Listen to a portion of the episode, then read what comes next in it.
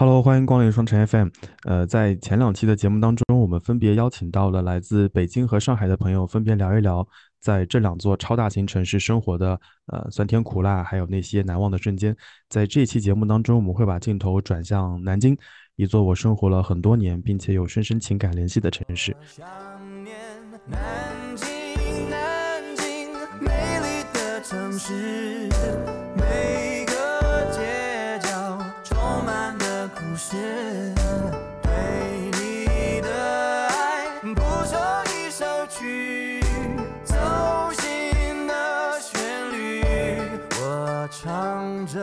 南京，南京，多看你一眼。每个转角充满的思念，对你的爱写成了诗篇。南京，南京，直到永那这期我会请到一个我的前同事，外加我的一个好朋友啊、当然是同一个人了，只不过人家是有双重身份。好，接下来让我们用热烈的掌声欢迎这期的嘉宾芊芊。啪嗒啪嗒啪嗒，我先鼓个掌。Hello，大家好，我是王谦儿。然后的话，因为从南方移到了这个南京不南不北的地方，我发现有儿化音好像也更方便念自己的名字。后面讲到家乡时会提一下了。所以啊、尽管就是对我喊的名字是芊芊，但是我会说自己是谦儿。然后的话，我本人是一个生活在南京的南蛮女，就是少数民族啦。对我来自于云南，然后你是少数民族吗？为什么我们相识？你刚才 Q 过是好朋友，但是现在我觉得你等会儿可以把这三个字哎剪掉了。不是，哎，你不知道我是少数民族吗？在这儿我要先解释一下，就是嗯如果大家想脑补一下谦儿的形象，他有点像杰吉克隽逸，哦，对，是，对吧？很多人会说你你可能比吉克隽逸稍微再小只一点，但基本上对你们俩相似度大大概百分之八九十。它会让我感觉到原来就是彝族的姑娘的脸真的是有一个脸型的，因为我嗯。在身边看到的就是。我来自一个十八线城市，所以我那边甚至不只有彝族，然后比如说壮族、白族都会有，所以嗯。那个时候并不觉得你脸上的这些形状是什么有什么突出的地方，就比如说是后来才会意识到，原来好像彝族的姑娘确实颧骨会高一些，脸会长一些，并且也不知怎么的，也许杰克隽逸是美黑，但是我应该是天然的，天然黑，对对的，是这样子。所以少数民族是一样的，都是彝族，只不过它好哦像应该是在四川的大凉山大凉山，然后我对对是属于云南。然后彝族哦这一趴的话，我不知道你有没有了解过，因为彝族似乎本土上来讲还分为白彝和黑彝，不是以肤色来进行区分的。我知道后怕应该会有什么东西，虽然这个语调上要做到温柔，但是嗯一到这个肤色的问题，还是不自觉的要捍卫一下呢。嗯嗯，你说嘛，你 Anyway 啦说嘛，嗯反正彝族这个的话，好像是跟当时跟你这个接受开化程度相关，但是因为我并没有深入的了解过，我们还是汉化的比较严重的，所以我了解到的情况应该是，比如说现在大家深入四川或者云南去旅游，看到的穿的袍子的颜色偏。深蓝或者深黑，因为前面有一段时间很流啊行，就是一秒变装。我看到的那个版本其实是所谓的黑衣，然后可能也更加的啊剽悍一点，喝酒可能更加的凶残一点，然后这样哦子。然后白衣的话，我看到的服饰就是我当地可能白衣更多一点，颜色更鲜艳，红、桃红，然后会穿着非常多的珠子，他们真的很在意这个。然后。因为后来离家之后，一般都是逢年过节回去，然后就更容易看到盛装时候出来过节的当地的彝族人。我觉得这种应该是白彝，大概是这样子。嗯嗯，哎，那嗯我你正好说到少数民族啊，因为在我印嗯象里面，有一些少数民族的人其实非常会唱歌。那嗯嗯，当当然他们用当地语言唱也很好听嗯。那彝族话你现在还会说吗？呃，我们汉化比较严重，就是可能跟我的父母相关，因为虽然并嗯。不是大学生，但是他们应该是当时的大专生，然后并且进入工厂工作。我觉得可能本身在最开始对他们的诉求上，就是要更加的汉族化和学历上有要求，所以我嗯的父母里面应该他们都不会讲，但是，哦、在我当地，就是我不是红河州蒙自嘛，我们那边哦的路牌上是有彝族语语言的，只不过那个字哦就看不大懂。嗯，然后呃，就是长大之后你才回过来会意识到，可能因为我们是少数民族地区，它其实反过来对教学其实抓的还很重，所以大嗯家都入学其实都是讲普通话。我长我在那边一直读到高中出来嘛，我只有遇到过嗯一个，就是应该是从正儿八经的少数民族的村庄里面出来的同学，他会讲彝语，而且就像你刚才讲的，他的天赋真的就点在。唱歌上面真的是嘹亮的歌喉，并且唱的就是彝族的一些可能是歌颂山啊、水啊，或者是劳动啊，也有可能是对情歌这一种，非常的嘹亮。我本人都是被震撼到的，就是那个时候在学校里面，就是这一种，嗯，哇哦，Mahajala, Guchitila, 死去时了歌。Nkapala, Ntupala, Himapala, Vahu.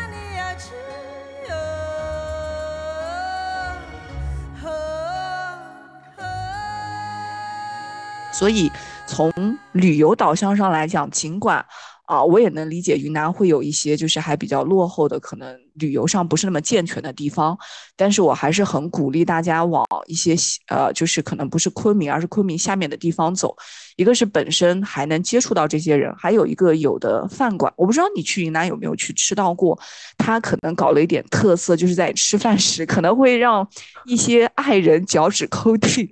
就是他会有人来你身边，我对我就想跟你讲，你可能会崩溃。我不可以，他会我请去来你玉溪的时候身边经历过，唱这首歌，你经历过了对不对？经历过。是不是你的脚趾已经勾出了别墅？女神当时在旁边，那叫一个嗯欢脱，又是鼓掌，又给我拍视频。是，对对，我们就会很快乐，因为我们觉得是对你的非常崇高的致敬，且会让啊你见识到什么是真正的少数民族歌喉。但是啊对于我觉得可能内敛一点来的，就是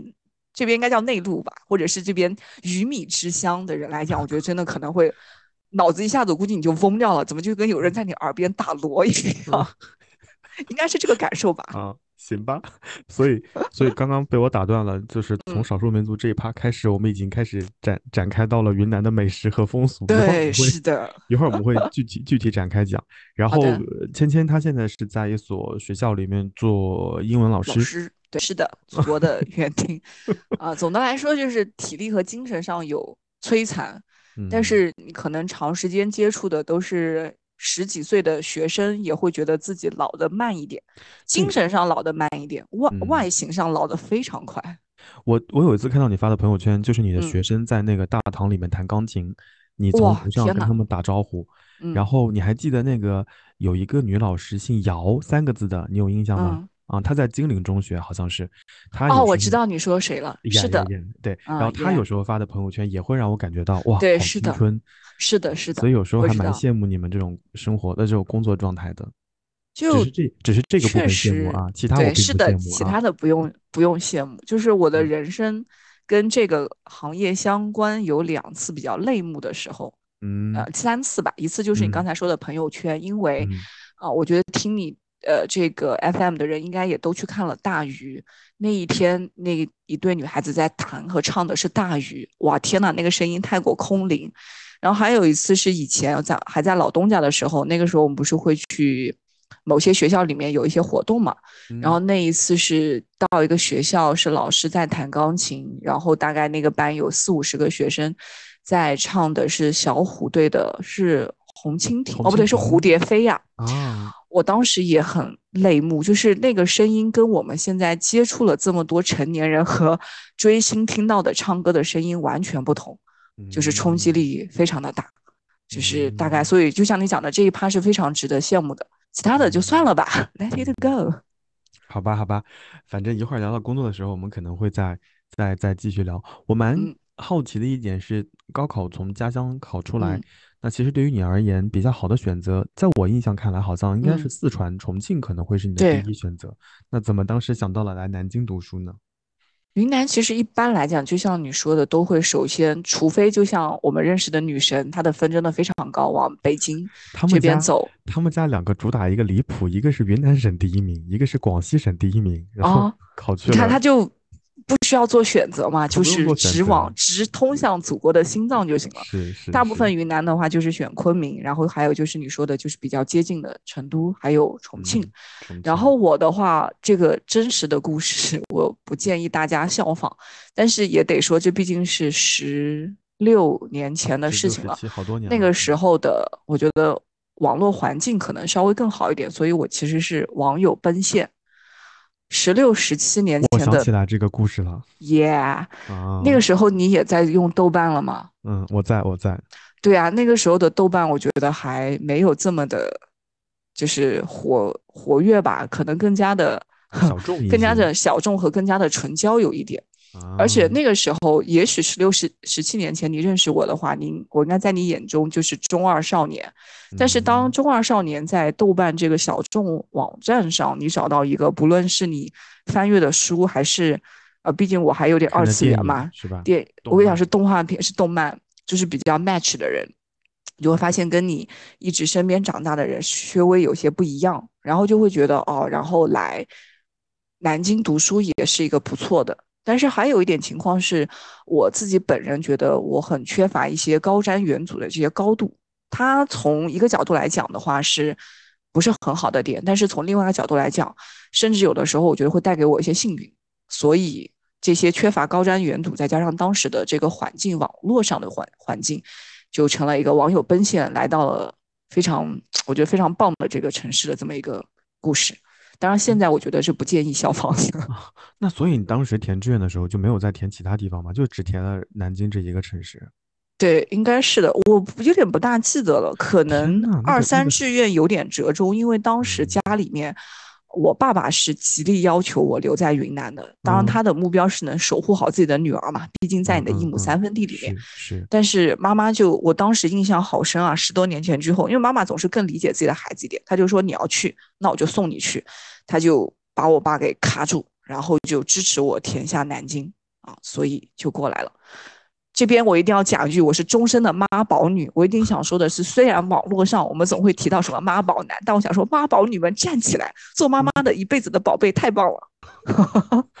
哎，真的是，我我现在我现在想起来，有一次我跟你还有鸡汁汤包我们三个人吃饭的时候，你对，有讲这个故事，我我我想是。那我想问一下，你还记得为什么讲这个故事吗？你要讲这个故事，好像是因为不是鸡汁汤包要来北京奔现，对，还有一个事情我很记得是，我奔现的这个网友有一次，因为他我没有完全放你鸽子，但是我跟你的喝酒之约迟了大概半小时，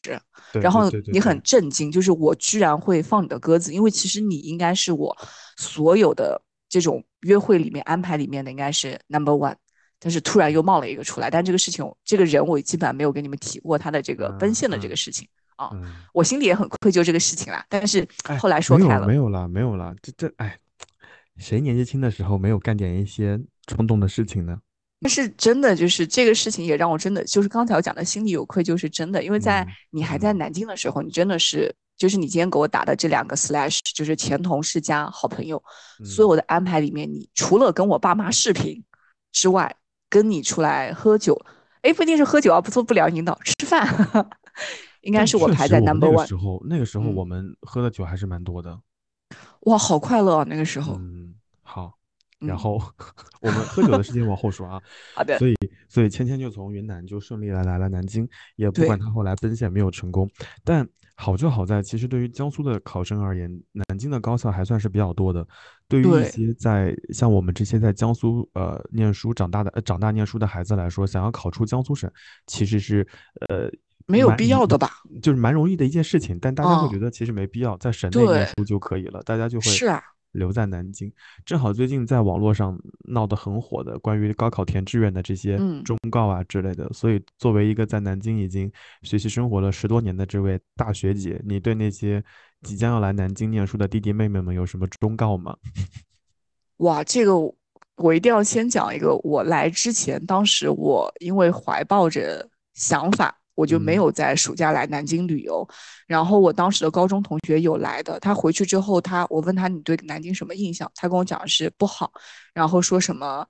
很热，然后路上车很多，电动车很多，不拉不拉。那那个时候你哪听得进去啊？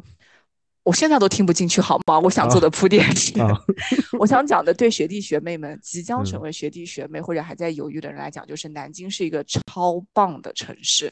就是不管你从哪里来，也许你可能本身就是南京的本地人，我觉得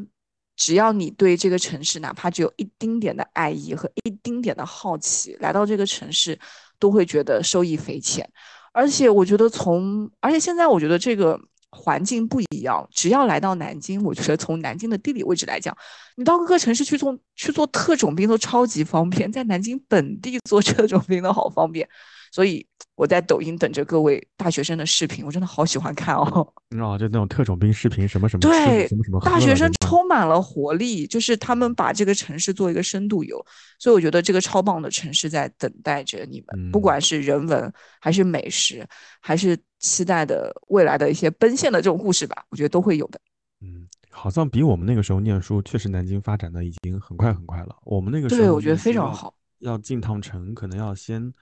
坐车坐到安德门，然后从安德门再换一号线，已经非常不方便了对现在高校门口，你像二号线都已经延伸到仙林各大校区了。我在想，现在还有南京的高校门口没有地铁的吗？我觉得地铁就像是为南京的高校而建，哎，这点真的超级棒。嗯，之前不是说那个三号线贯穿了那个东南大学的各个校区吗？从对东南城贤到四牌楼，然后再到是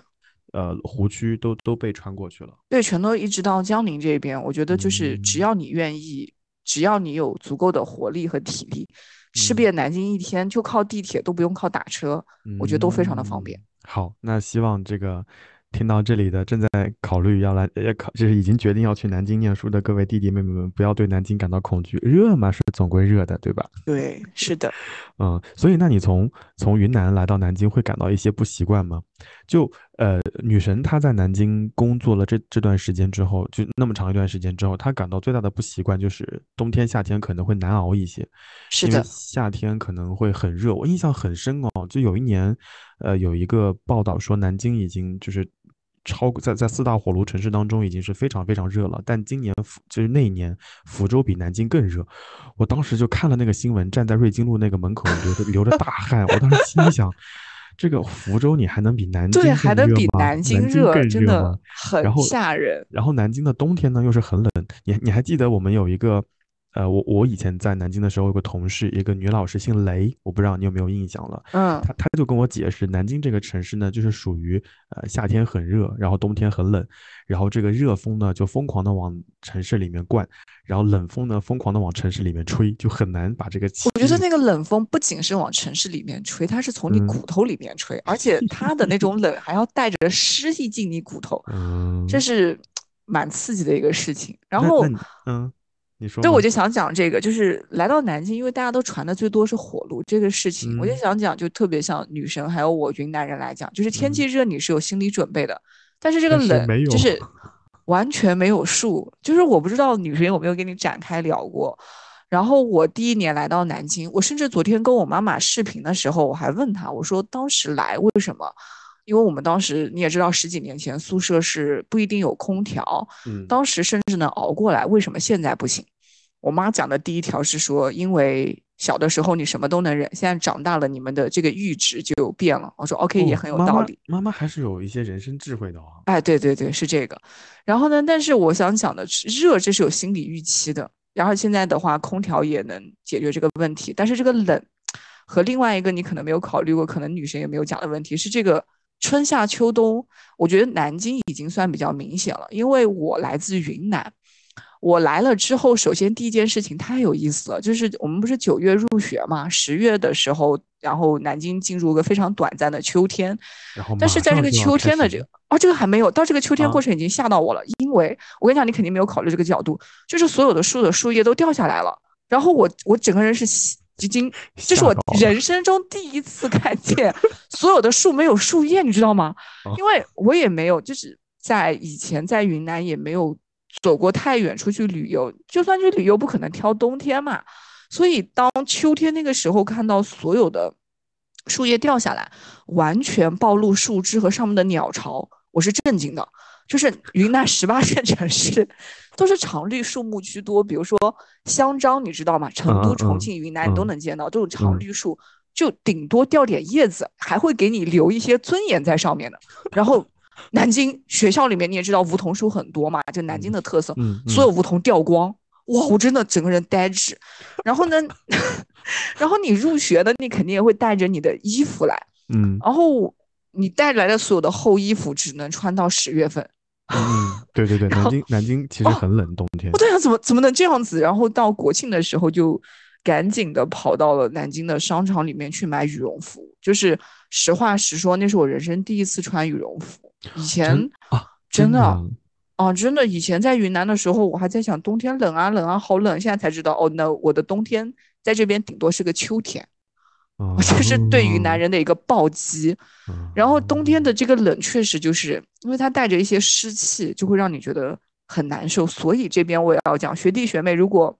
你们很抗冻，那就算了；如果不抗冻，建议把脚脖子用袜子遮一遮。以前我们走在街上，有过一个梗，记得，就是对，看到别人露脚踝，我说我都想往手里哈个气，捂到他他的脚踝上去。对，怎么能不怕冷？好疼啊！我觉得就是冷到你的骨头里的那种感觉。嗯嗯，哎，但但现在我，你刚刚说冷，我后来想嗯想，我刚来北京的时候，所有人都跟我说北京很冷，所以我嗯在从南京准备来北京工作的时候，我带了很多衣服，包括呃包邮区一定会穿那种羊绒衫，那种针织衫，只是用羊绒来是是一定要有。对，来保暖。我还带了很多呃线衫，然后带了很多秋衣。那我就按照这对种新的穿衣风格，就是先穿一件秋衣，然后再穿一件呃长袖，然后再套一个羊羊绒衫，然后再套一个外套。那我感觉是的这么多就差不多了。结果来了北要京要命了吧？好你妈，把我热的半死！就是 我在地铁里就开始想脱，然后一直到办公室，到最后到了办公室，我没得脱了。办公室里面，因为到了办公室我总不能穿秋衣秋裤啊，对，然后正好办公室旁边有优衣库，我赶紧冲到优衣库买了短袖和卫衣。所以后来我发现北京是北就是北方是冷，但是我忽略了一个重要的条件，就北方的室内是有暖气，而且那个暖气好你妈的热。对，就是我去北京，在冬天，就之前在老东家的时候派去出过一次差。你也嗯知道，所谓的老东家的出差是不会在室外跑的，只会在室内，就嗯是全程都是热，就是好离谱，就是秋衣秋裤不用穿。所以提到嗯这个，你刚刚一提我也懂了，就是在南京。我的家里的衣柜专门有个柜子，专门有一嗯个、嗯专门是放我的秋衣秋裤，但是我觉得在北京应该用不上，你应应该该准备的是全年的短袖。短袖，一脱就行短袖，对对对，我就短袖穿一年，只不过外面套点东西啊什么的。对可能呃非常冷，我会偶尔穿一下秋裤，但大概率就基本上没怎么穿过。对，所以其实南京就是我非常喜欢南京，但是其实南京在天气这个事情上是不是很讨巧的？从南嗯方来的人，就是比如说往我们那边走，其实是靠更清凉一点的，嗯，他就嗯开始辱骂南京炎热。嗯北方嗯来的人也辱骂南京，因为你怎么能这嗯么冷且没有暖气？哎，就是那种冷是是让你，因为北方人，我觉得就像我觉得现在我们都可以理解了，只要你在北京或者是在沈阳那边长大的，你应该不会去准备这么多秋衣秋裤。结果来到南京，你会发现你要裹这么多，你才能生存下来，真的非常的。嗯所以南嗯京在这点事情上，北方的同学来是会辱骂他的，这是真的，我真的。后来我后来在听有什么弟弟妹妹们问说去南京念书好不好，我大概率的评价就是好，然后还很不错。唯一你需要注意的就是南京的气候。你刚刚说那个，呃，秋天之后树叶会掉光，我还忘了跟你说，南京的秋老虎其实也很厉害。是的，好离谱啊！我不是很懂为什么要热 这么久。就是南京，一个是它的这个季节四季的分明性不是那么明确，它的春天是你会冷很久，冷到你觉得难道不应该开始穿上我大概在一个月之前购置的漂亮的春装吗？的时候，你响指，它到了秋，到了夏天，对，突然之间告诉你今天是三十度，你在想什么？你等一下，我我夏装，你知道大家都很矫情，你衣服拿出来要嗯洗一下才穿嘛，对因为可能放里头，你只能穿着还带一丝奇怪味道的衣服出门儿。然后完了，你出好之后的话，南京就突然给你享受一个六幺八活动，就是满三十减十伏，嗯 三十度的第二天回归到十五度，好，你得套个春装。然后呢，你然后或者再冷一点，你要把羽绒服又穿回来啊，这是它的那个春天。然后突然之间到五月稳定之后，就开始一度往上。然后呢，就到了你说的秋老虎，可能似乎应该把一些针织衫拿出来穿一穿的时候，没有没有这回事情哦，对哦，他就一直。南京有一件衣服我永远没有穿过，我不知道你嗯有没有，就是是什么曾经有一度很流行，也可能受韩剧影响或者嗯是品牌追求，嗯你会去拥有一件风衣。风衣，哎，你穿过风衣吗？从我从来没有，我买过一件，我从来没有对是的穿过。我的风衣现在就是挂在衣柜里面，一个是提醒自己，二一个是嗯，好的，我做过这件事情可以了。这个东西在南京根本不具备任何穿，你穿嗯你冷，你穿你热，哎，只有这两种感觉，嗯不存在任何机会。真的，所所以，我有像像有的时候回家回包邮区，我到冬天回去的嗯时候，其实会感到一些不适应，因为我在北京习惯了不穿秋衣秋裤，然后对回包邮区的时候会赶紧在家满家找我到底藏到哪里去了。对，就非常非常的冷。而且我以前听过北京的朋友或者是北方的朋友炫耀，就是在室内要吃雪糕，我在哦室内要喝开水。真的，我冬天在北京就是吃冰激凌啊，然后真的啊认认真的吃冰激凌，而且就是因为你从室外回家，你在走道里面，在陆地上，你会感觉很冷，但是你家嗯。门一打开的那一瞬间，你只想脱，就是脱到只穿短裤，然后短袖，嗯，南京不行，南京南京还是在日后现在我的居住环境改变了之后，就是嗯增加了地暖之后，能稍微向你哦们看齐靠一点边。以前的嗯话就只能靠空调或者是嗯取暖器。，OK 所以学弟学妹们调整自己合适的衣服和准备好心情，还 重嗯申一遍，超大声！南京是个超棒的城市，小声骂，啊，天气很讨厌。诶那 那那你现在还有机会，像在冬天，像春节期间，还会再回回云南吗？嗯，会回去，但是这两年因为疫情啊一系列的情况就比较的烦，因为嗯我的家是十八线城市，所以嗯呃，很久以前你还记得《非诚勿扰》这个电影吗？里面不是被咔了一段，一个嗯一个女孩子说她如何回家那一段，我被反复的问是不是那样子，大差不差，就是飞机之后。啊、可能是要坐汽车啊，或者是坐火车回家，大概还有个两三个小时，所以人流量会很大，因此当时出于一些考虑就没有回去。但是呢，也因嗯为现在我的职业关系有寒暑假，这个时候我要把嗯音调稍微调一下，对，所以会选择在这个时候回去。嗯，那你最近有回去的打算吗？呃，还是想在暑假回去的，因为相嗯较于南京来讲，回云南那可是避暑啊，那真的是就是实在是不大一样。前段时间跟女神聊天，她真的是迫不及待，她每天都在跟我说，明天我们就要走了，后天我们就要走了。然后她说，我们已经在高铁上了，没有办法不期待回云南啊，而且嗯，就是因为我们现在在聊，大家可能看不到女神的朋友圈，我一定要复述一下。首嗯先，大家到云南去一定会去看到的就是各种非常鲜活的农贸市场，它比任何一个超一线或者一线城市打造的想让你体会生活化的市场都要鲜活，因为都是赶集的人们自己农民出来自己卖。还有一个是你有注意到它的鲜花多少钱两束吗？我买过的十块钱三把，对，这是我十几年前在我们家读初中的时候的物价，现在鲜花还是这个价。所以虽然就是我插对一我要插一嘴，就是即使你十块钱买三把，你走的时候他还会给你再塞那么一两小把放在一起，说这样搭配的好看一些。对啊，就所以现在尽管就是现在都有生鲜和冷链在卖云南的鲜花，但始终都不及你在本地的那种快乐感，嗯，因为嗯实在是太棒了，又是避暑，嗯又是让心嗯情变好，所以嗯可以考虑的。哎，怎么你也可以？考虑的。我们这一期明明在聊南京嘛，怎么反复在 Q 云南嘛？好，我们聊回南京来嗯咱。再回南京。那在南京生活了这么长时间，我们经常在，因为在之前的节目里面说，想要去融入一个社会，一个比较明显的表现，就可能会说当地的话，或者说会、嗯或者会说当地方言。那我有很多朋友在广深一带呃工作学习，他们感觉有点难的原因是粤语确实比较难，但但我觉得对我真的觉得粤语好难哦，但南京话。应该，南京话应该比 比较简单吧？NGC，你来过南京吗？思念的南京啊，还记得鼓楼新街口充满了南京话，望不到头的从山东路的路口，不会忘记享受爱你，还羞说不出口。紫金山下，玄武湖旁，云锦的旗袍实在太美，太不像话。你一口哦一口，再一口咬着冰棒，你好看的融化了我的形状。哎，你想要去哪块，就带你去哪块，哪怕是星星爬上明城墙为你打来青春剧场，嗯，偷牵你小手，你让我永远爱你，不然是小狗。我永远爱你，像糖炒栗子特别的 sweet，就像我现在不停唱着李红写的 beat。南京南京，你爱要一起唱啊，南京南京。我想念南京南京，美丽的城市，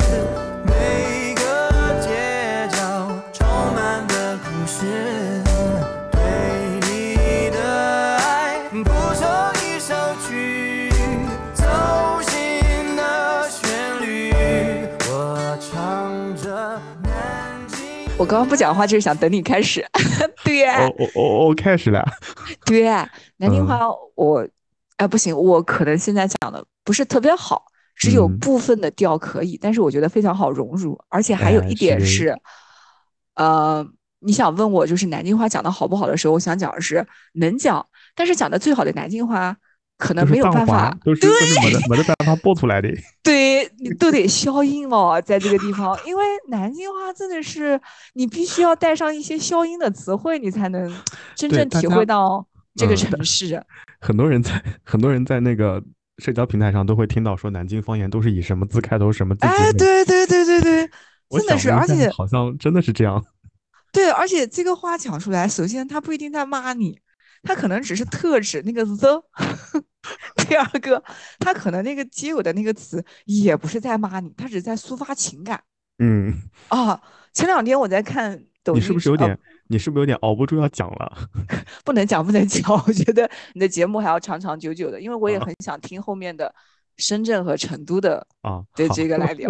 嗯但是我非常欢迎，就是但凡来南京的，就是学学弟学妹，我觉得你但凡坐个公交车子，你都能听见公交车师傅。当然现在素质可能提高了，但是我觉得他们一定忍不住会给你立刻展现随段最经典的 D boy，嗯，对对对对哎大概，是这样子。哎，而且南京话真的融入之后，你会觉得非常的快乐。嗯，哎，以前我们的有很多同事啊，就是那些管理员阿姨，他们就很热情，他们就会教你哦，是，他们就会教你讲南京话，然后他们在讲的时候就说：“哎呀，南京话简单，就是把所有的普通话都改成第四声，然后你注意对你往下听讲，这个声音上表现出你的性情、你的感受，以及你想扫的这个话，啊，扫扫就是南京方言，就是你想闲聊，你想闲谈，就是啊，是 yeah，这个意思。对，嗯是这样子。所以我觉得啊、像我这种艺人来到南京，非常的快乐。就是我们去嗯吃饭，我老公是一个就是非常内向的一个人，他是土生土长南京人，对不对？土生土长的爱型南京人。啊然后呢，但是我是一个从这个云南来的一个艺人，然后还学了南京话之后，用他的说法就是吃饭的时候呢，我去结账，嗯，然后呢，他说他就低头玩了个手机，准备看个团购的券，抬起来看见我跟收银台的小姐姐谈笑风生，且拿了人家两罐咸菜走。他说你怎么回事？我说最美南京，大爱南京。哎，那那你现在在家里跟他讲话用南京话讲吗？嗯，普通话比较多一点，嗯但是如果你比如说刷到，我觉得南京人一定懂。你可能不是很愿意讲南京话，但是如果你在 B 站或者抖音上刷到什么南京后馄饨这种嗯视频，你会嗯非常快乐，立马就南京话跟着讲，并且就开始嗯讲话，就很好笑。真的，我觉得嗯南京这边融入之后的热情感非常非常的好。对我刚刚想说这一点，就你你讲普通话吧，南京的叔叔阿姨或者菜场的那些小摊贩的老板们也会跟你好好讲，对但是你一旦使用南京话，那个热情程度就不太一样了。对，就是立刻有种把你当自己人，以及你这个，对对对，而且他们眼中会觉得你是个小孩儿，嗯，就是小孩儿不管是是来买菜还是来吃饭，我都要照顾你。我我是南京人，我是你的长辈。对啊对对对对，就这种感觉。他一看你很年轻，然后一看你你也没有什么特特别多的经验，然后你就跟他说说，呃，老板这个带我拿两斤来，然后老板嗯就是这个帮我拿两斤，然后老板就讲啊，这个这个这个什么东西，就这里面有个脏 话，好像是是刚才，对对对，对，这个东西，这个东西不好吃啊，你不如选这个对啊，这个我给你选，怎么怎么怎么或，者你跟他讲，我真的很想吃，他说行吧，你拿个这个一斤，你再拿个一斤这个配着吃，你两个搭配，嗯他会给你一些很多的建议，建议，就我觉得非常的好。嗯，就是所以，我真的前面就想辅助证明我的观点，南京是一个非常棒的城市。嗯嗯，哎，那那那刚刚我们刚刚说到吃啊，那其实云南的吃的会很多，但我后来仔细想了一下，南京的吃的还是蛮多的，尤其是以前我们曾经活动的比较多的那个片区，就是从龙盘中路开始，一直往瑞金路、瑞阳路到玉道是街那个那个片区。后来很多人说那个地方是南京的胃，因为老城南、老南京好像在那个地方有很多好吃的，所以我跟你真是不嗯谋而合。你是不是讲到瑞金路，然后那一片？我今你我们之前不是有谈到说南京，你想让我推荐还不错的，就是南京的菜馆嘛？是我首先推的听起来很奇怪哦，就是不是南嗯京的名字，是你知道四川酒家吗？哦绝绝壁好吃，我跟你讲，对，哎，消音要紧。我当时自己消音。对，大家，大家这四川酒家，四川酒家最开始那那家店开在中山中山路，哎，那叫什么？开在科巷的那个路子上。对对对，呃，长府街那一边长，府街对，长就是你说瑞金路其实是不同的方向在走，但是就是那个辐射区。是，然后他再往前走两步，应该是有绿友居，然后他那家店的呃那那家四川酒家的正对面应该是南京银行。是的，是的，而且那一边的建嗯筑，嗯，它应该做了维修，就是民嗯国时期的那些样子，虽然保留没有特别我们要。说重点，就是这家四四川酒家，真的去南京的朋友们，我求求各位试试看这家店，真的是的不要说来南京为什么要吃成都菜，是因为这一家是南京的老字号，而且刚才我不是讲到苏苏阿姨，南京本地人嘛，都是去这家吃，那边全是老南京。嗯，然后而一楼会卖一些。对，一楼卖的反而是南京的，你看见我们两个在那边吃的很熟哎。呃，是是是，就一楼买的是一些可以就是呃打包回家的一些，比如说像嗯南京拌的那些凉菜呀，然后还有一些包子呀、烧麦之类的。二对楼就可能更多的，呃当然一楼还有馄饨那种吃吃吃点心对是方比较的少一些，但二楼更多就是点菜。所以你去二楼的时候，就会看到一些呃南京的寻常百姓，就是三三两两坐在那边，然后说着脏话，当然说着脏话加引号，就是因为有南京南京部分说着他的情绪表达话，对对对，那些情绪用语，然后再点着一些菜，你会发现说，哎，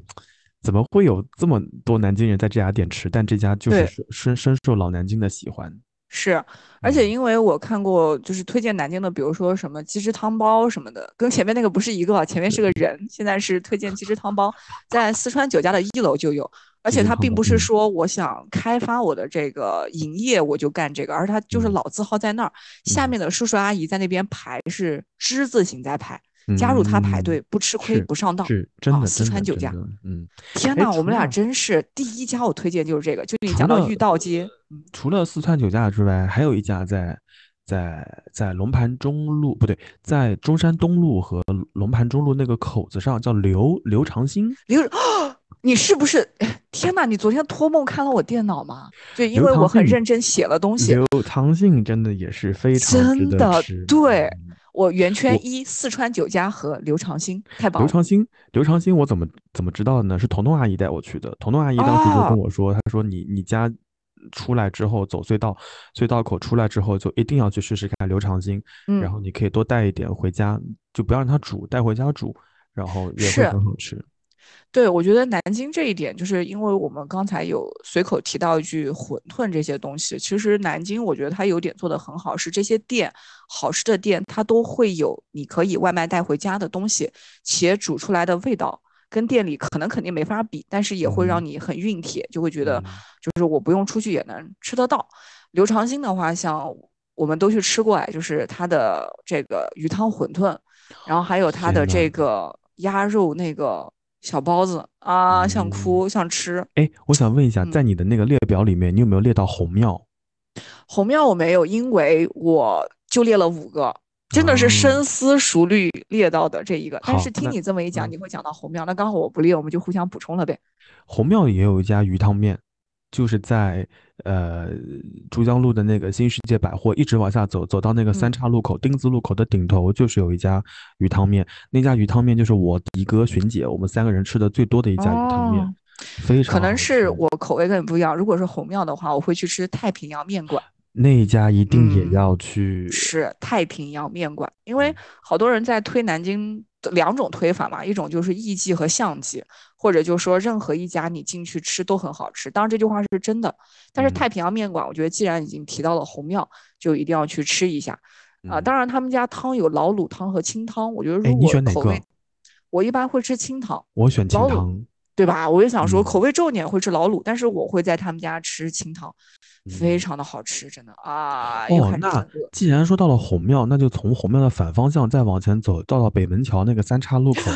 柴火你要说什么摊啊，非常好。你上一期是在北京的那一期里面讲到了馄饨，嗯泰、是陈太吧？我再讲错名字那我只能骑大象跑了。嗯，是他是他是他，对，你们提到了，就是说南京就是很方便能吃到这一个，真的嗯南京这些真的非常好，就是在那个路口，就是北门桥这一片，在夜里就会有人推着小车出来卖，他也不觉得他干的是奇怪的事儿，你坐下去吃，你也不觉得是奇怪的事儿，这就是在南京非常寻常的非，常默契。在夜里对，而且夜嗯里这个时候的话，有可能你是准备去吃烧烤，或者是吃了烧烤你想补一点，也可能你要嗯去蹦迪，你要去喝酒。来这么一碗馄饨，就是绝美的搭配，太棒了。哎，真的真的，哎嗯，那你都讲到了北门桥，啊、我想问，你还记得那一家回族菜馆吗？哦，那家店我还记得啊，那是因为我啊上次，一去，光阁，对，我前两天去南京出差的时候，我就经过了那家店嘛，嗯，然后我给北京的集团的同事解释了一下这些店分别是什么，我甚至还给他解释了北极海狼，这是这是可以解释的吗？但是他他很哦，感不对，这是免费可以解释的东西，对他很？感兴趣，然后被我在拖拉的过程当中拽到了德基。哎呀，那只能说他啊是，看这个话题一来，我们都想再回味一下的样子。你你讲一讲那个回族菜吗。哦，呃，一光阁的话，我觉得是因为南京这边好像我们并没有去在意过民族这个事情，但是其实南京好像回族还挺多的，嗯。所以它有这么一家比较，虽然饮食上可能我吃不大出来，但是可能是跟用的这些油啊之类的相关吧。但是嗯。这一家呢，主要是一个是主打，我觉得在南京不怎么能见得到的，就是北京那种吹，应该叫吹锅吧，那个词是翘舌音吧？我是个南方人，嗯我真的很讨厌讲普通话。好好吹锅吹锅，嗯，你其实对你其实刚刚念错了好几个，我都没有管。对你不要管了，真的很要命。就有 的时候我的平翘舌音真要命啊！就一光嗯阁，就是嗯去吃他的这个火锅，或者是嗯还有一个就在他们家随便点。特别是我要推荐一道非常反人类的菜嗯，——香菜炒粉皮。我的好天呐，吃会我不知道，选，对，大家如果大家如果爱香菜的话，一定要去这一家，就是这一家的香菜给的量呢很有诚意。如果你不爱香菜呢，你也给他一个机会，他会，对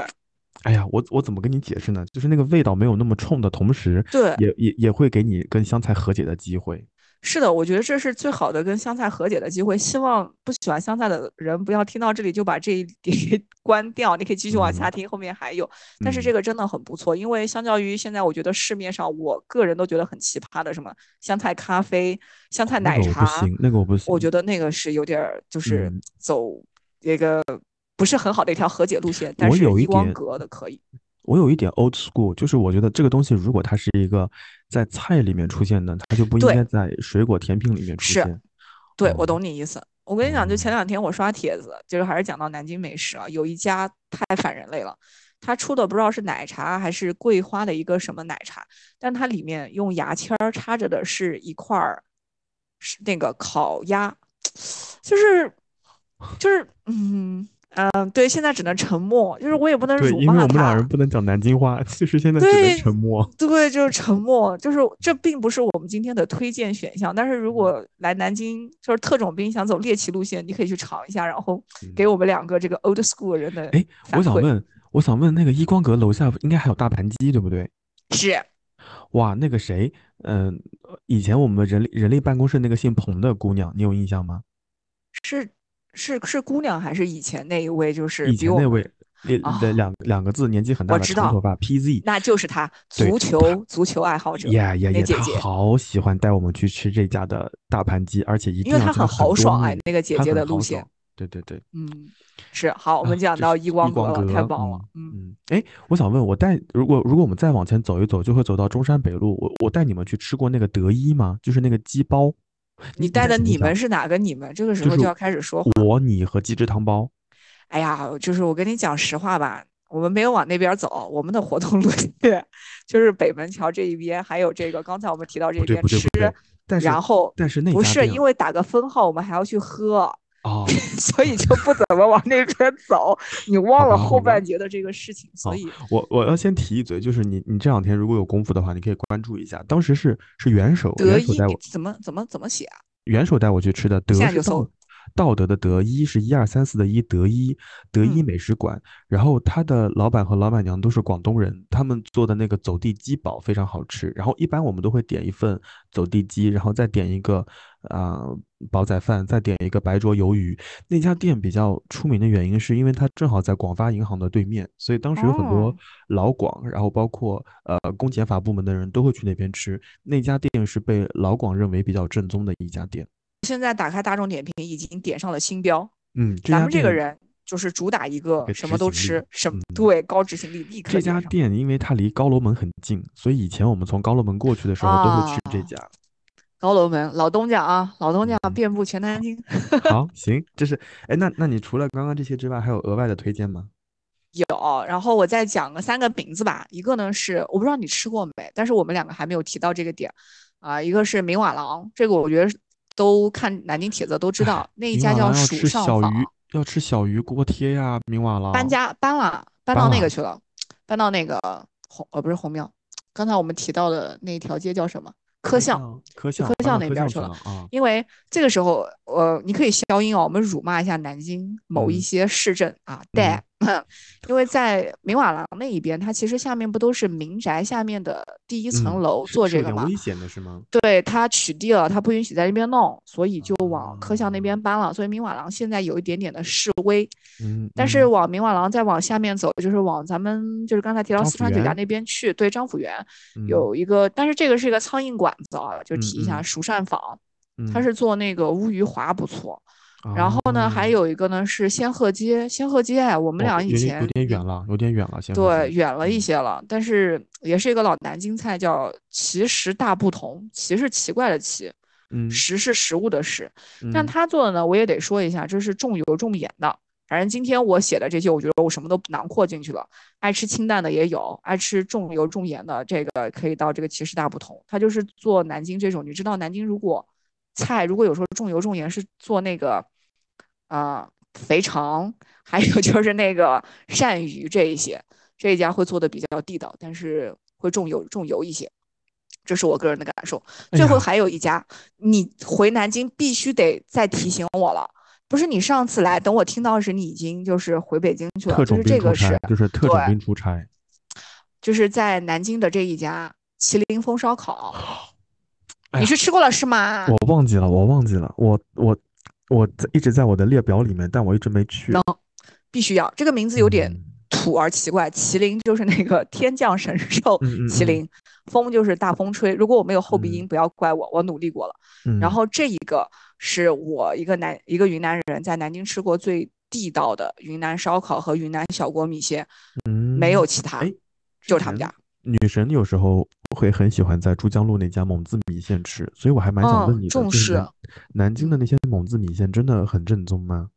没有，我个人觉得只有麒麟刚刚这家正风烧烤，呃呃，但是不对，我讲的也不全面，因为嗯我讲的是小锅米线。小锅米线啊就是拿那种小铜锅去给你煮出来的，嗯然后里面的料啊会比较的丰盛，加上它的那个有一个不一样的地方，是我后来出了云南才发现，可能是云贵川地区的炸酱。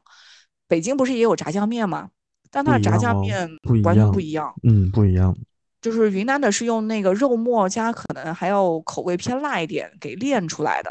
它要放在那个小小铜锅里面煮出来。所以我觉得再加上里面可能还有一些酸菜什么的，就非常开胃。然后呢，有可能啊，因为你没有具体说女神说的是哪一款，因为还有一款就是我的家乡蒙自的过桥米线，就是那款，就是那款。我 personally。并不是很喜欢过桥米线，我自己更喜欢小锅米线一点。他很委屈啊，他每次在南京吃不到家乡菜，就会很委屈的躲到房子里面点一锅，然后吃一吃。然后对是，直到她怀孕的时候，她爸妈从云南坐飞机到南京，所有的食材冷冻好，然后一路超车到她家，给她吃到最新鲜的云南菜，她才会觉得稍微开心一些。是因为真的云南就是像米线这些都是当地吃新鲜会比较好，等空运过来其实都会有一点这个不一样的情况，所以反正现在好消息是有了这这一家可以去吃，还有一个平替，就是如果你喜欢吃小锅米线的话，就是 Sam's，Sam's 里面有一个米线，Sam's 是什么？就是就是那个山姆那个那个大大超市，对对对，山姆，嗯，对山姆它里面大超市里面有一个良工坊的那个米线，就是五大。包一箱，它里面是它可能是结合香港口味开发的，真的每个字讲出来都很奇怪。它里面有个甜辣汁，你自己再你自己再品一品你刚刚讲的话，就是对我跟你真的是这一家有问题。香港口味不是你听我狡辩，它里面是为了我也不懂为什么它要契合香港口味，所以它配了一个甜辣汁。但是你把甜辣汁丢掉，放在米线里面，对，真的很骂人。但是只要你不放那一包，它的肉末酱和它的骨汤是最贴近小锅米线味道的。所以我在家里如果不出门去麒麟峰吃的话，我会吃这个的平替。对，这个非常好，Sam's 就有卖。嗯，哎，我们刚刚在讲那么多的时候，其实我们应该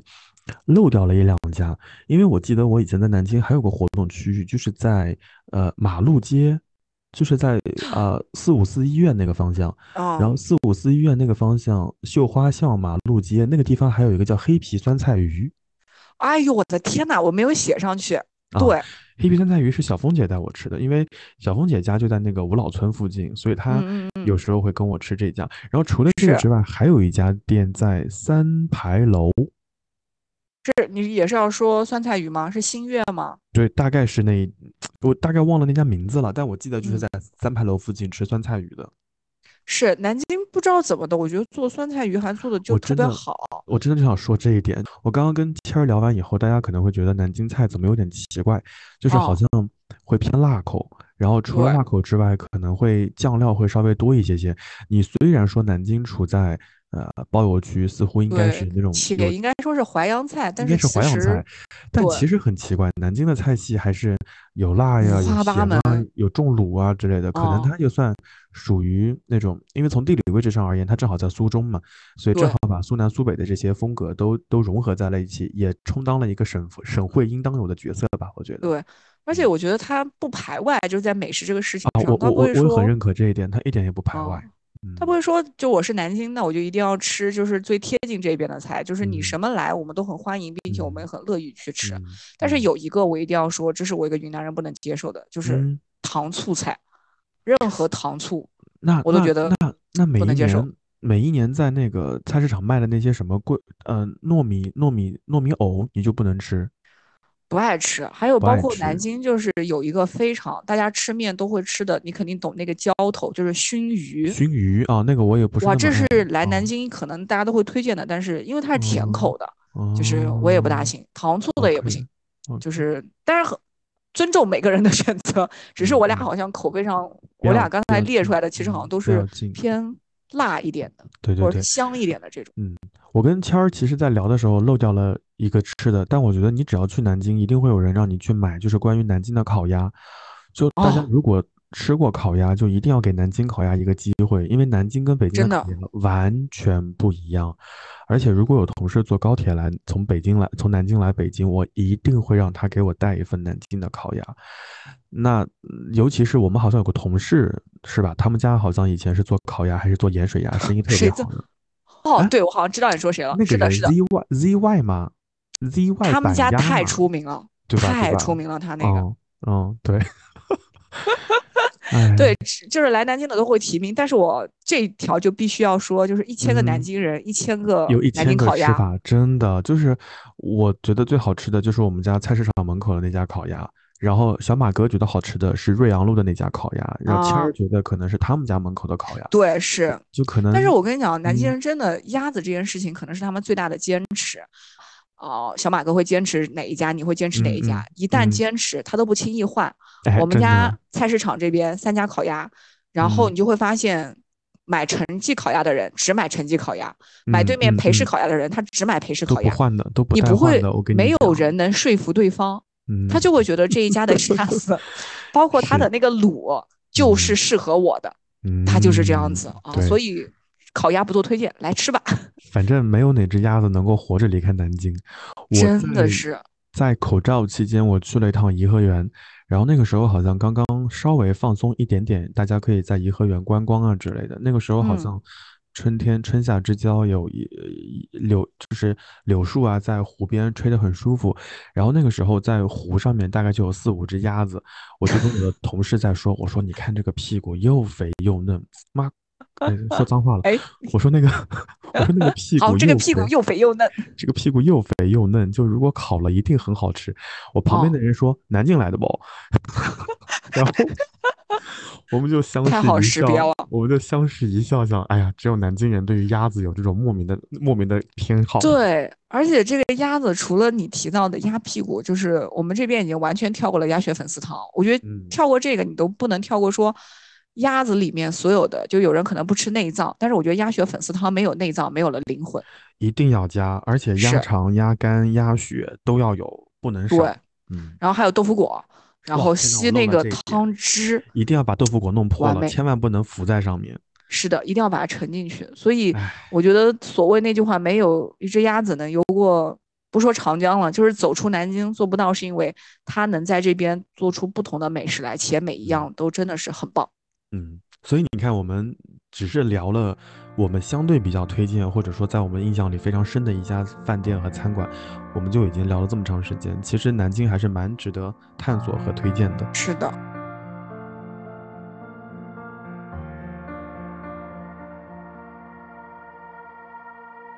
一颗两颗星火照亮整个山海错落，山海才如此磅礴，奔腾着。三颗四颗青春点燃袅袅人间烟火。人间才如此鲜活，灿烂热爱着。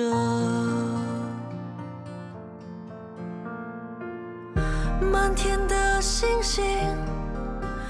流转起落，默默的守护所有光明磊落。柔柔的光辉，穿过黑夜，和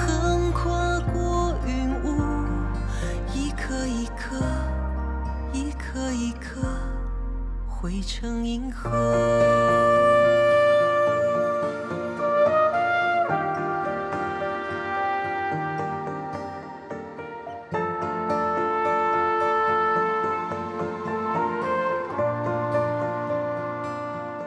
有一点我不太能够理解，就是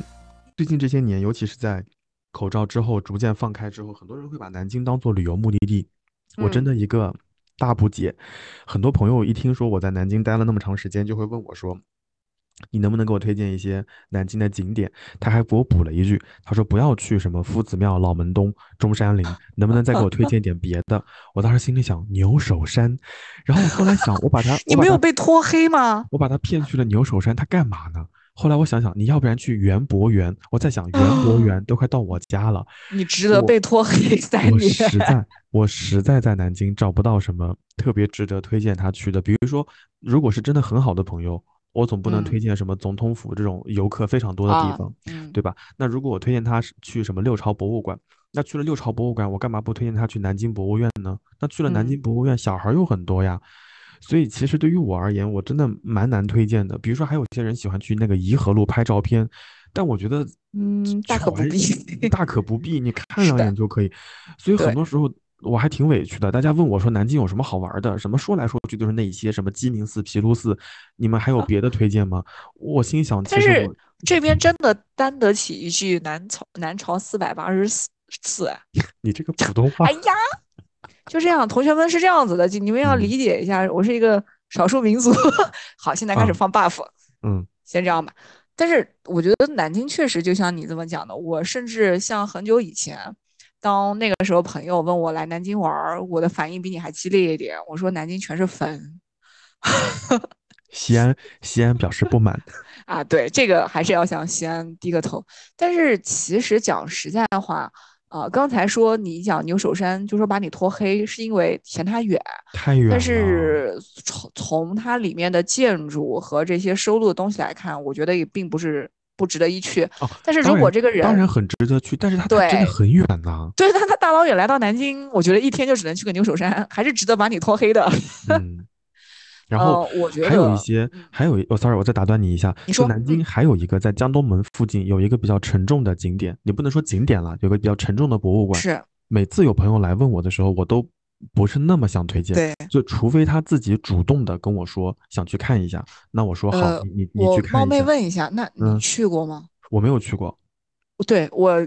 啊，这一点我跟你是一样的。我来南京十多年了，有我没有我去过。有我有朋友去过，然后他们回来就跟我说非常沉重，就非常沉重，而且他那天情绪是有点低落的，而且看到了一些呃展品和文字记录之后，嗯，有点不太舒服。他的不太舒服就是有有历史的交杂，同时也有一些对反思啊之类的。所以我我自己没有去过，即使举办过某些呃公开的活动，我可能因是为我避我我能我能懂你意思，嗯没有不尊重历史的的意嗯思，应该是可能我们的这种共情能力，我觉得可能会强一点。去那嗯边嗯会让人很难过，这个难过不是嗯。说是你的悲伤啊，是一种历史性的，并且是那种回顾那几十年的一种沉重感。所以有朋友来南京说想去那边看一看，我第一个建议就是，就是如果你真的发自内心想去看，你可以去看，但我建议你那天就不要安排太多的行程，然后尽量不要选择阴雨天去，因为你加上呃天气的影响，你可能会更 emo。我就一般就建议，比如说你你上午可能吃饱喝足了，下午没地方去了，想去那儿呃散散心，你可以去 稍微嗯看一下，但会很沉重。对，是，就是南京确实是一个很历史的一个，包括啊、像你说推荐这个旅游线路，我们不是提我们刚才提到的，像南博、嗯六朝古都，都是一些比较常见的。其实有一个啊、嗯我没怎么见到推荐，但是嗯是是因为比较费腿。你有没有发嗯现南京其实你想好好玩是比较费腿的一个事情，嗯。就是你去走南京的城墙，哦，那个我我本来想推荐，但我觉得有点累，废腿，对，真是废腿这个事情。嗯而且这个这个走南京这个城墙事情是什么呢？它会给你两种感受，一种感受就嗯是你真的感觉到南京是一个六朝或者是十一朝的一个古都，因嗯为冷不丁的在那个城墙上面，一会儿呢走着走着到了一个城墙博物馆，它里面就嗯就开始讲南京历史。还有一个是你嗯真的在城墙上会发现这块砖，我我想跳楼，这个 brick 嗯。就是这上面它写着它是明朝或者是哪一个时代烧制的，然后甚至这个嗯。人他是哪个地方来这里堆砌的，都会它都在那里。对，嗯。然后同时呢，在这个走着的地方的话，你又会发现，他告诉你这个房子是在抗战时期救了谁，或者嗯。是哪一个人在里面居住过，然后他做的事情都是为了让这座这座这座城市或者这个国家能能继续风雨飘摇的留下来的这么一个明个。白明白，所以南京这个，我会觉得它真的是一个非常 mix 的一个地方。它既有嗯一个让我们觉得非常好的、很欣欣向荣，虽然不是超一线城市的一个嗯现代感，但是嗯它好像在它的另外一面，你能看到的有历史以及一些可能甚至像你讲的沉重的这些地方。好，不不嗯行，我们话讲回来啊，还是废腿的，就是走城墙，嗯或者嗯就是像你讲的，就是南博和六朝古都这边走。然嗯后呢，其实六朝古都出来不就是总统府嘛？我觉得如果嗯这个人能走的话，他不管往往东往西，其实都很好看。往嗯东边儿是梅园新村，嗯梅园新村这两年被提名，一个呢是是它是一个红色红色教育的地方，是是但是其实那一边有很多故居，对会比较的民国化一点。我觉得你不一定要往寺对，又到错了。还有一个是那边是那边，其实南京不是看樱花老往鸡鸣寺走嘛？嗯，其实，在嗯梅园新村那边，它也有樱花树，就是拍出来不会丑就是了。嗯，然后，嗯如果你是往西走的话，就是一路往南京最繁华的地方走，就是真的嗯很让你觉得像你一路从民国走到了现代，真走着走着，呃，走着走着，从总统府突然之间你就到法拉利了，然后到德基广场了。嗯嗯然后南京那一条路呢，往走到那条路都是梧桐，它也没怎么砍，而且它很有意思。你也知道嘛，德基那条长江路，嗯嗯它的边儿上除了被提名的总统府之外，你肯定知道有这个地方，就是那个国立的美术馆，嗯，它嗯偶尔会嗯嗯开，然后还有那个汉府间那个饭店。那个谁，毕加索的画不是去过吗？我前面应该在醉生梦死的嗯培养着祖国的花朵，花朵，没赶上。对，嗯但是嗯那一条我觉得其实是很不错的。我嗯不是一个很推荐旅行拍照的人，就是我我喜欢的是拍景，就跟你一样，日嗯与夜嘛，就是你的嗯朋友圈的这个情况。我不喜欢去拍人摆造型，但如果嗯我觉得走这一条路出来，你拍到的其实都是南京，而且甚至是夹杂着过去和现在的结合的一个南京，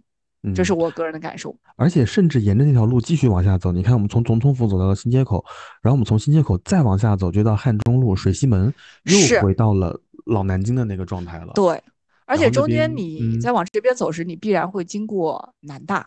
南大这一边，哦如果你自己在那边读的书，你也知道嘛，嗯就是嗯如果你肯走里面的小巷，我们提名桃谷新村，哎，那不就是一条秀村、桃谷新村。对，南秀嗯那一边儿，我觉得那一边儿是把南京从民国的梧桐变成了有学术氛围的梧桐，因为那边那个像南大，还有走出来的南师和河海，它其实都保留着自己的当时的那个大门儿，总有一扇门儿是是那个时候的门儿。是是嗯，而且你难道不提名一下河海的那个民国时期的的汉语拼音吗？湖海啊 University。Whole High Uni，Yes, exactly. 对，就是那一个。对啊，所以我觉得这一条路主要是费腿，就就费不费腿的话腿愿意走，因为如如果你还能耐住热，其实走在那个树荫底下是还 OK 的，没有那么晒，就这个体感温度有点要命就是了。嗯，而且现正好现在各个大学还没有全面开放，就如果是访客可以进去的话，我觉得观感会更好一些。我妈妈来南京的时候，除了带她走就夫子庙，我还拉着她走的就是南大南师那一边。当然，我妈的感受哦就是废腿，嗯，但是我个人其实非常喜欢，而且你你也知道，不管那个时候是在老东家加班儿，还是我们曾经居住在这个市中心，难道晚上去走走南大，或者是走走玄武湖、静香河路那一边儿东大，哦不是一项非常美的事情吗？是是是，静香河路的那个水杉水杉树，是太美了嗯，所以嗯我觉得南京来旅游，主主打一个特种兵是非常好的。但是如果你嗯能在这边儿，也许你有个有一个 gap week 或者 gap month 的时候，你一定要在晚上去走走南大、嗯南师、东南和玄武嗯湖。我觉得跟来旅一个快手的三天五天的游是不大一样的。是，而且呃，现在南京因为南京也有长江嘛，也有长江大桥嘛，所以当时哦，是我们还没有提到这个。对吧？大家可能会去阅江楼，然后除了这个之外，我有点忘记了，现在长江大桥修好了吗？还能上去吗？修好了，可以上了，而且就是可能我们这一辈儿，有时候还会觉得自己小，不会有那嗯。么大的感受。但是好像我们的嗯父母他们很那一辈的人来，就嗯。一定要去看一下长江大桥，它真的确实非常的宏伟，而且不嗯。管是用走的，还是哪怕你驾车通过，我觉得通过长江这一件事情，那个壮观不是我们现可能后边又说错了啊，sorry，都不是我们现在言语可以表达的。真的过长江那嗯。一下真是蛮壮丽的，而且既然你过江了，我觉得大家都可能能看到，比如说推荐浦口那一边的那些四方美术馆，那个嗯都很嗯不错。所以总嗯的来说，我觉得南京很棒，而且我们两个都没提到现在的一个非常网红的打卡地——红山动物园。哎呀，我跟你讲，以前女神他们家第一个在就住那边儿吗套房子就在呃叫松山燕山路，那边哎，叫叫燕山路吗？是吗？嗯，好像就是那边，那边好像都是什么什么山，红山、燕山他们什么的。家就住在那个地方，呃，嗯所以从他们家去动物园是非常近的。早些年我们去动物园去的比较多，但后来，呃，等动物园变火了之后，尤其是最近很多人去了之后，我们都不怎么再去动物园了。啊，我懂你意思人真，的太人真的太多了。然后我的话是挑一个大雨天去的，哦，对，反其道而行之。嗯但我嗯想讲的就是，虽然它主打一个人多，但是主要是现在动物园做的比较人性化，所以我也嗯挺推荐大家，如果来，在你能接受的情况下去红山动物园走一走。嗯嗯嗯它里面主要它现在人性化是会让你感觉到你做的每一步，其实走的每一步，哪怕你丢的一个小垃圾袋，你不去丢，都嗯对这些动物有一些贡献。嗯，在这么多路线当中，其实我刚刚还挺想问你一条路线。你想，我们也嗯聊了一些传统的景点，其实我还嗯蛮喜欢去中山陵的那条路的，从哇木须园下马坊那个地方下来，然后一路步行过去。因为我在对，就还是废腿，其实就还是这件事儿。主打一个废腿，所以所以很多人说值不值得去中山陵？那那我我说这话就两说，如果是大大夏天大白天，你就肯定不要去。那如果因为很累嘛，如果是嗯日落时分，有点傍晚，有点微风了，我非常对，或者你早起，南京还会主打主打一个早起过去中山陵那一边。对对对，然后晚上再从那个下马坊木须园那个地方走回来，我觉得整整体就很舒服。而且据说那个地方还有一个全南京最美的南京大排档，就是在呃哦是中山陵脚下，对不对？对，在地铁站出来就是。对对对，嗯，那嗯家我还没有去过，所以刚刚我跟你就像你讲的，它就是中山嗯陵这边，其实南京的主打就是，如果我们真的愿意推荐的，主打就是一个特种兵的废腿之旅。真的，你刚刚在讲的时候，我脑子里就出现了南京的地图，就阅江楼在地图的上面，阅江楼下面还有绣球公园，对吧？那那一片儿，然哦后呢，中山陵在地图的右边一片儿，然后总统府嗯他们在市中心，南京大学还有一个我们俩没提的，就是嗯出了城墙门之后的大报恩寺。哦，那个，啊，那个也可以去，但但你想，现在我们把这些地方啊汇汇成个三五天，大家够他够大家走了。今天走完之后能能缓个一天半，对，真的，我觉得可以多来几趟。就嗯是南京这个主要是一个废腿之旅，因为嗯讲实话，在市中心可能出了一些就是特别的，因为总统府在市中心啊，其他的情况嗯我觉得大都市都是大同小异的，差不多的，不一样的嗯可能都嗯是要往外多去走一走的这种感觉。嗯哎，那最近你有去德基那个八百万的公共厕所吗？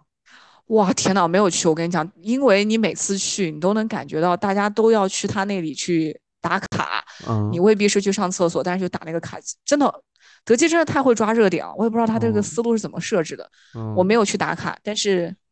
每次靠近那一边儿，你都觉得像是明星本人站站在了那里。哦，我我上次跟你去了吗？我没有去，我上次跟集哦团同事去的，去南京出差的时候，因为呃南京的那个办公室不是就在珠江路嘛，我们从珠江路就走到了德基，然嗯后给他介绍了一下德基附近的一些情况，然后我重点介绍的不是那个网红厕所，我介绍的是德基的地砖，因为德基的地砖上面不都是一些微生物嘛，有一些啊对是古化石啊之类的，哇，那个哎呀超级感兴趣，疯狂拍照片，这个我能插一个吗？就是你嗯讲介绍那个路线的时候，嗯还有一个我们没有提的，还是嗯废腿型的，就是嗯从我们不是已经都走到金香河了吗？水山嗯之路，再嗯往下走就是鸡鸣寺。嗯，鸡鸣寺那里有古生物博物馆，哦，那家值得去。那是家值得去，古生物博物馆非常值得去，我很推荐。而且他现在还给自己找了一个非常美的一个，也是一个打卡点吧，就是大家不都是在卖咖啡了吗？是大家不都在底嗯下打卡那个樱花吗？他嗯非常另辟蹊径，在他的二楼搞了一个落地窗，嗯，搁那又看鸡鸣寺又看樱花，哇，然后你背后还是古生物的那些，就嗯。是谷歌的那些收藏各种的嗯产品，我觉得这一嗯。条真的是很另辟蹊径，也很适。合嗯去看的一个地方。那我跟你讲，我马上一人血书，我给北极阁写一封邮件，我让北极阁也哦研发研发。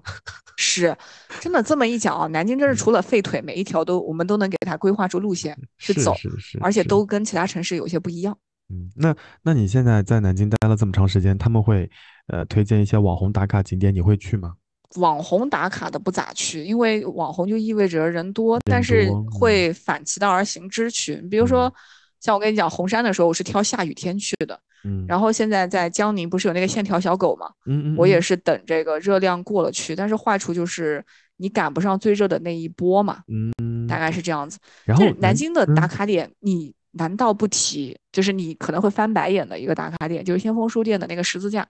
哦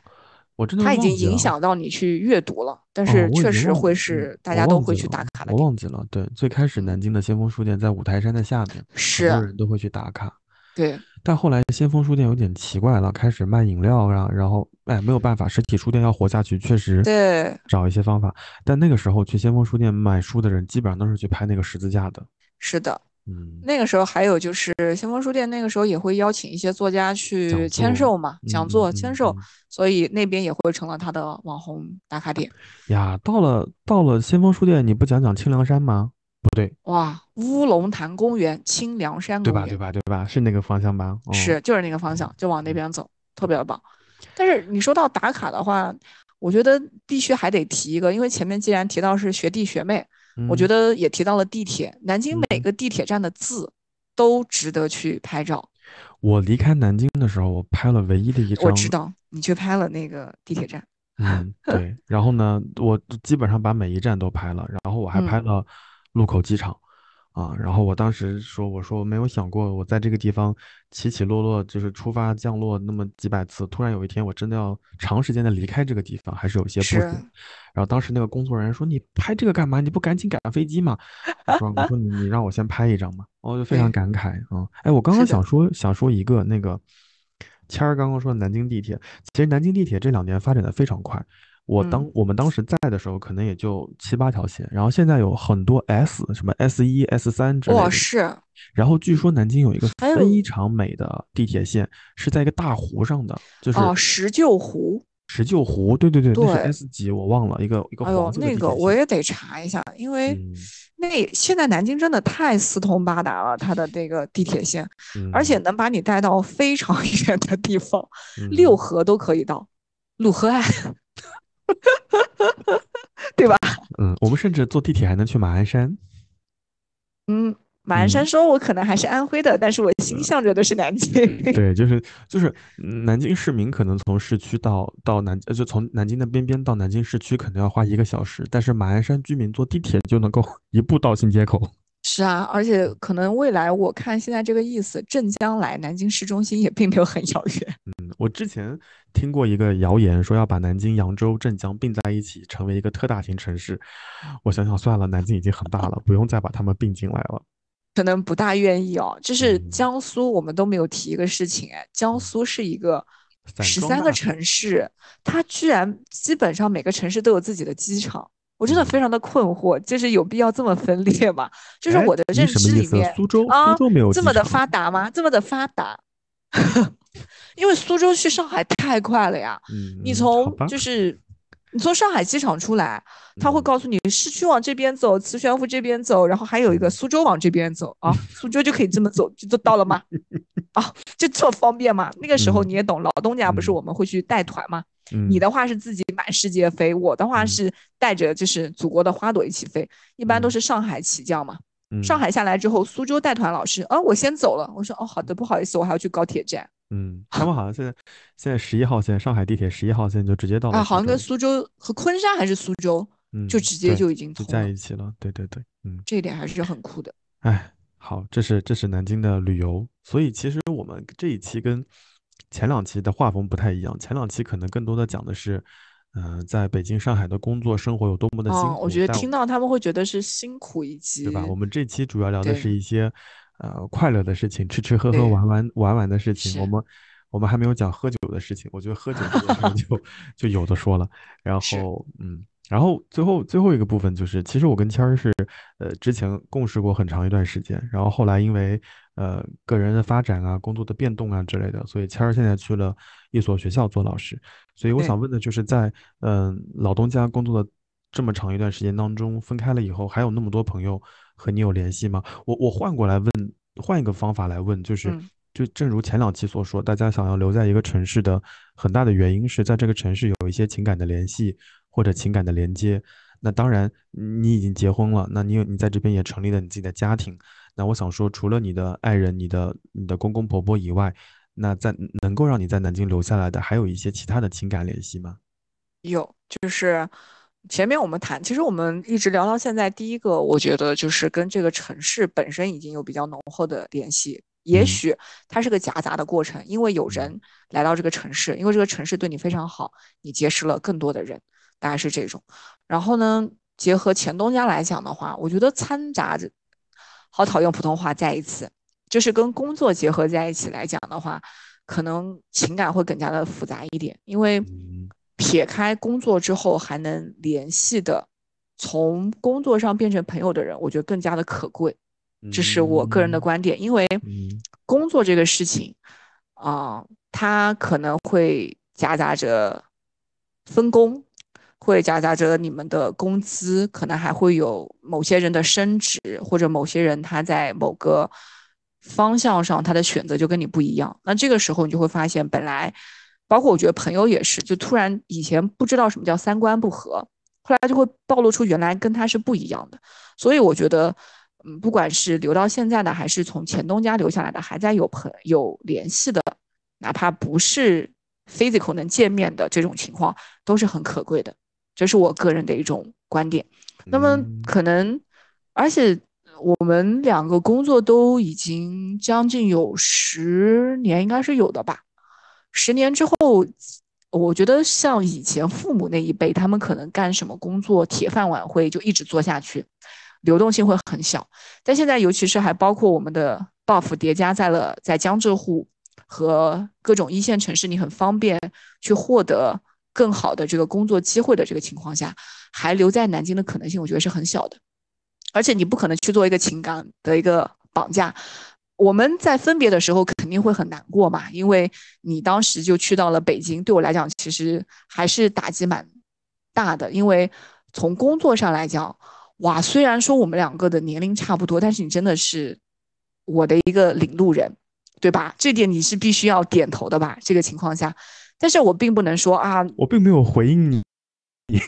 你回不回应这个事情都是一个真话了啦。但是我不能就开始说不行，我嗯你去了北京之后，你就不能再是我的领路人了，我的这个你就是我们的友情就会搁置了这种情况，我觉得他不会是的，所以我觉得你的朋友们不一定还会留在这边，但是情感的维系还会有，但肯定会变淡。但我觉得主要看人吧，因为比如说讲实话哦，你的朋友圈我很少留言，但是每一个赞我都是认真看过之后，在心里感慨。哇，他最近又做了这件新鲜的事情，他又一次突破了自我，又去了另外一个地方，都会是这种感觉。我可能是一个情绪上比较丰富的人，我不会是一个正以悦的赞，我真的是很认真的在看，也会为别人开心。包括前面我们两个不是在提到，就是你给我做预告，后面会邀请谁做这个嗯下一期的嘉宾。嗯我跟他当时在前东家可能并没有很熟，但是因为有朋友圈嘛，我也会看到这个人在那边有结婚生子，和你讲的，你看到这个人的状态他没有生子，他就是哦，对不起，他结婚。哎，这么一讲，我们这一辈人好像生子的好像都很少。嗯嗯，你的你的小助理生子了，也为他高兴哦。哇，真的非常替他开心，而且他的孩子真的很像他。对啊，你看你讲出来的话就是替他开心，你嗯并没有跟他相处在同一个地点的这个嗯空间之上，但是我就觉得就还好，而且真的啊，就是我觉得，但凡工作这么多年，工作就是你还能联系的最好的筛选期，朋友之间的筛选期，你懂我意思吗？懂，我知道你在说什么。所以可能我听起来前面的北京还有上海会有一些一些些的伤感，但是可能因为我自己本身就是一个天选艺人，我不会觉得这个事情太怎么怎么样。可能限制嗯到我的事情是，啊、工作和你的婚姻的这些状态，会导致你不能像以前那么频繁的立刻就，比如我会跟你讲，哎，暑假了，我们立刻马上，我们现在就定个地点，开始旅游搭子出去玩，这个事情可能已经做不到了，因为嗯要考虑的事情更多。但我觉得这个我并不会，你你讲旅游这件事情，我就想到你和你爱人之前去那个东京去 Singapore 日吗哦去日本，去日本回来，然后遇到台风天，是吧？那个是跟网友奔现了啦。哦，那那哦哦哦，sorry sorry，那是哦，对对不起对不起，我记错人了，我记错人了啊。爱人嗯是去新加坡，然后我嗯私下自己端庄的伪装，在酒店嗯跟人家大吵。嗯嗯嗯嗯嗯，哎，真的，就艺人的属性还是蛮明显的。是，哎，我刚刚还在想一个事情，就是你刚刚有提说，除了工作或者婚姻的一些调整之类的，你还记得我们那个时候有个同事叫 Vivian 吗？嗯，嗯，他当时不是离开了南京，回了合肥吗？对，嗯，也那他他他他在合肥就谋到了一个非常好的一份工作，然后现在呃学校的那些什么教材啊出现了一些改革或者变更之类的，他现在是呃国家级别的教材的编委会的一个成员哎，哇塞，太酷了！然后一些示范啊或者一些呃教师用书是他写的耶，所以我当时就觉得说哇哦，就是没有想到我的前同事现在已经厉害到哦，这个程度了，在国家级的教材上教材上面有他的名字了。所以我觉得就是，嗯，因为我的这种艺人属性也有会一个比较绝的地方，就是这个人如果还是那句话，工作已经给你筛选过，这个人不适合你，你嗯做朋友，朋友嗯圈你可能都不会留着他，你朋友圈留着嗯的也许是你情感不那么浓烈，但是你们中间一嗯。定会有值得你，不管是他仰望你，或者你仰望他，或者哪怕你们嗯是互相是平级的，我的意思是嗯平等的，嗯但是大家都是在往前冲的一个人。那么他冲的路线跟我不同，但不代嗯表不值得我日后发现，哇，其实他走的跟我远或者是近，但是都有值得我为他开心的地方，嗯，很酷啊！我觉得这样子就，我现在在看南京南京的同事前同事们的一些朋友圈，偶尔看嗯到他们更新了一些生活的状态，无论是买车啦，还是说呃也入职了一家小学做数学老师之类的，我都嗯，发自内心的替他们开心。对啊，回到了一个相对正常的、没有那么扭曲的工，作状态当中，有了更多的自己的时间，也能够关注到自己的家庭，没有那么的。拼，我觉得反而是比较好的一个选择啊。对，所以我也嗯。许就是有的人他就是偏向像你讲的，已经到国家级的，然后像你的话在北京，然后我觉得做的也非常好，现在还有自己的电台，然后我的话可能现在就是一个园丁，一个饱受摧残的园丁，但是只要我的心态上是一个开心的、快乐的，并且我们的对话之中总是健康的，我觉得这是值得肯定的那个朋友，嗯我是这么觉嗯，得的，嗯因为成就这种东西不一样。明白明白。我们两个今天能聊这么久，都在聊南京美食，我觉得就是非常大的成就啊！都吃下来这么多，我跟你讲，我真的是艺人属性 终我们身。漏掉了很大一部分是关于喝酒的事情，我觉得喝酒的事情如果加进去，这期节目就要超时了。是的，好，我们节目的最后想想请谦儿给那些嗯还留在南京或者在南京有一些摇摆，因为听我们节目的会有来自全国各地的一些人，有的时候听他嗯。们的那个、看他们的 ID 或者看他们的呃归属地，location，对，大家会显示说在南京或者江苏。那有的嗯人会说想要离开南京，谋谋求更好的发展；有的人还在犹豫说，呃，要不要离开南京。所以按照之前节目的一个小小的小小的习惯吧，就是在节目的最后，想请谦给那些呃留在南京或者有点犹豫的人送上一句话，你会给他说什么呢？我送上的是祝福了啦，嗯就是恭喜你来到南京或者是在南京，不会有不快乐在等着你，在等着你的都是你要兴高采烈跑过去就能推开的门，哦，这就是我要送上去的祝福。我自己的微信的签名一直都没有换，是就像在游乐场，因嗯为你应该知道他的下句嘛。他说就像在游乐场，你摔嗯倒之后你没有时间哭，因为你要嗯赶紧爬起来去玩下一个项目，嗯他们都在等着你。嗯哼，啊，这个喜欢喜欢，我很喜欢这个，嗯对我也很喜欢。我觉得我们都是还在游乐场里面啦。哦，这期这期节目没有想到最后的 ending 是落在这个地方，哇，我本来我本落在这儿。我本来以为 ending 是啊，你快点回南京喝酒哎，没有想到是落在了这个地方，这个还需要，我觉得言谈里面每一条都是，因为真的后来我们两个太难 match 上，但是嗯永远是等着你回来。好好好 OK，好，那我们这期节目到这边就结束了，也谢谢谦接受了我们谢谢你邀请我啊，我觉得分享嗯这么多，就让我觉得哇，更喜欢南京了。哦，好呀好呀，反正嗯呢，呃，这期节目要回来哦。啊，这期节目录完了之后，后面还会有其他的城市。如果如果女神有时间的话，我可能会采访一下女神，然后采访女神的时候，我会把你给拽上。啊，天呐，有点羞羞。啊哦，没事的，反正聊到云南的吃喝，我觉得你们两个有很多的话要说。啊，好，好期待那我。们嗯，我们这期节目到这边就结束啦。嗯，感谢你邀请了我，嗯，好，拜拜，拜拜。经过了漫长的等候，梦想是梦想，我还是一个我。那时间忘记挽留，最美时候不经意匆匆的放过，曾经相把的彩虹，盛开的花朵，那纯真的笑容，突然有风吹过，那一转眼只剩。